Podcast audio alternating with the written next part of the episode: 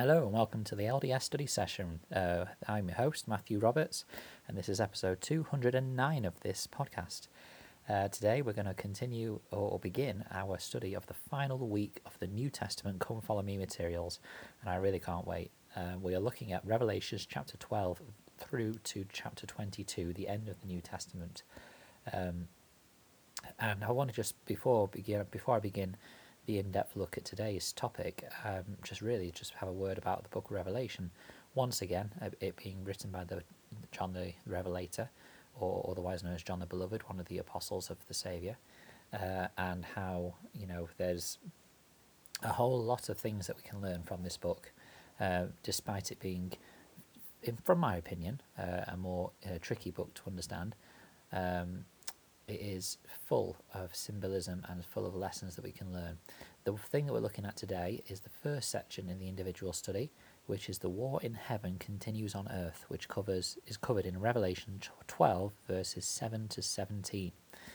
Now, this uh, we've kind of touched on this already, um, not last week, but the week before in the study uh, of uh, Revelations 1 to 11, um, because we had a look at the kind of the the phases, if you like, pre-mortal existence and then mortality and then post-mortal existence. And Revelations 12 verses 1 to 7, well, 1 to 10 really was covered in that.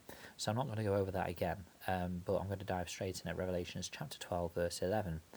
So this is really where we start to have um, the outcome of the of the war in heaven and what happened once that war in heaven happened uh, in verse 11 we read, And they overcame him by the blood of the Lamb and by the word of their testimony, and they loved not their lives unto the death.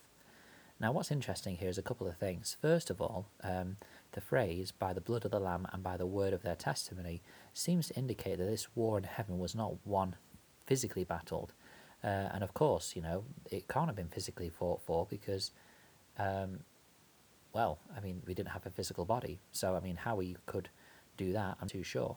Uh, and so, by the word of their testimony, seems to indicate that it was rather by the spirits that the people on the Saviour's side taught with, and uh, through the half truths and deception that the other side um, taught with, to to draw people away. Um, kind of how we uh, have this spiritual battle in our day today, um, and this is where you know we see the the way that, that the Lord's side fights with the, by the word of their testimony and by the blood of the Lamb uh, through the atonement of the Saviour.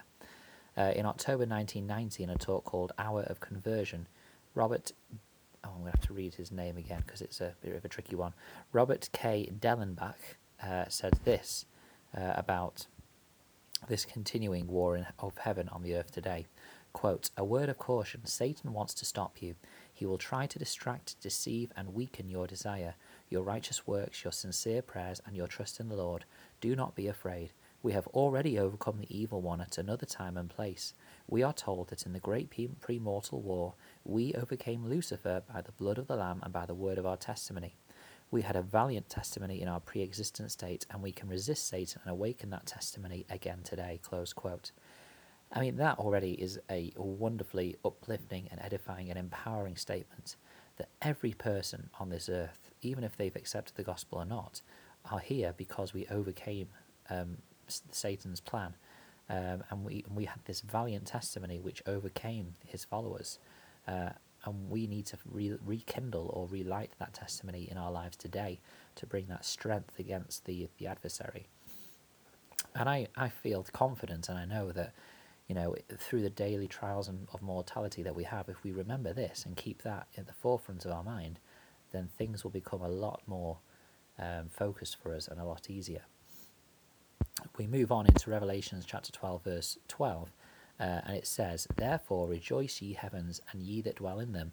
Woe, woe to the inhabitants of the earth and of the sea, for the devil is come down unto you, having great wrath, because he knoweth that ye have but a short time. Uh, and this, of course, now brings this from that war in heaven, which is a very, um, you know, a, a doctrinally, con- like it's an abstract concept for us now. Uh, it is something we all went through, but all of us obviously have, have lost that memory of this event, uh, of us being in it personally. Um, but we are being taught here now that this battle, this conflict, is, is continuing today. uh, and it's very easy on you know a, a, a midweek in January, you know, wet morning to forget that. But this principle actually, you know, is again one of the most important things we must remember, so that when those those difficulties or temptations or trials come, we know that that there is a greater, a bigger picture uh, going on. Uh, which we can remember and, and have uh, as, a, as a reminder of what blessings we can receive. In April 1994, in a talk called The Father and the Family, um, Boyd K. Packer gave a fantastic talk, uh, and he um, he talked about one of the most mm, attacked, or, or well, I guess Satan's main plot or his main strategy today. Uh, he said, quote, The ultimate purpose of the adversary, who has great wrath because he knoweth that he hath but a short time, is to disrupt, disturb, and destroy the home and the family. Like a ship without a rudder, without a compass, we, we drift from the family values which have anchored us in the past. Now we are caught in a current so strong that unless we correct our course, civilization as we know it will surely be wrecked to pieces. Close quote.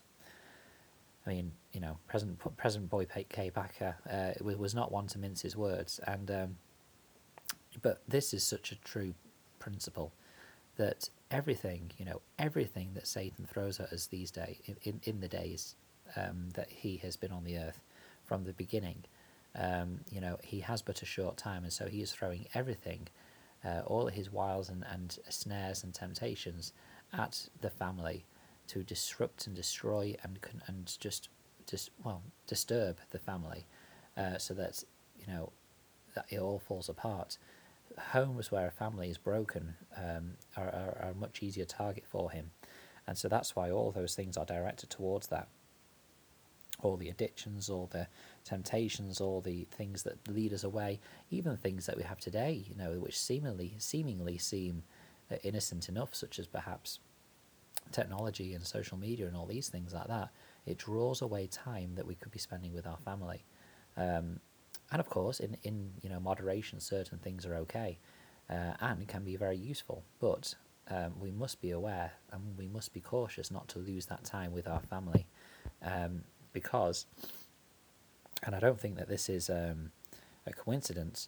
When this war in heaven happened in pre-mortality, we were with our father and our siblings. We were as a family united against um, the, the the words and wiles of Satan and his followers.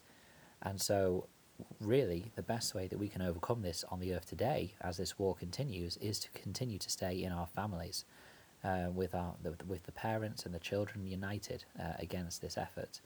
Uh, and unless that continues, then we start to fall apart and we start to uh, fall fall short ourselves. Uh, in Revelation chapter 12, verse 17, just to finish off, um, it says this And the dragon was wroth with the woman, uh, meaning the church, uh, and went to make war with the remnant of her seed, meaning its members, which keep the commandments of God and have the testimony of Jesus Christ. And this is where we see not just the, the individual war in heaven that continues today, but we see kind of the church uh, being part of this as well.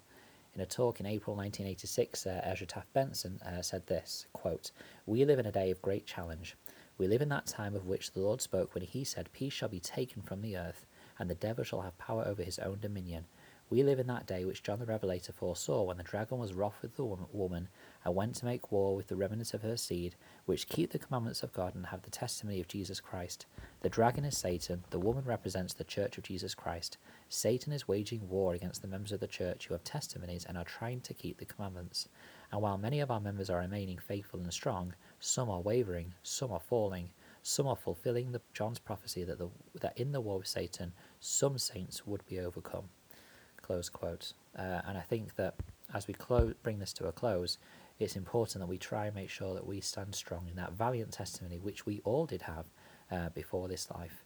I hope that you've enjoyed the study today, and if there's anything that you've been studying, I'd love to hear it uh, at Matt S. Roberts90 on Twitter, or you can email me at, L- at um, ldsstudysession at gmail.com. Uh, thank you very much for your time, and until we meet again.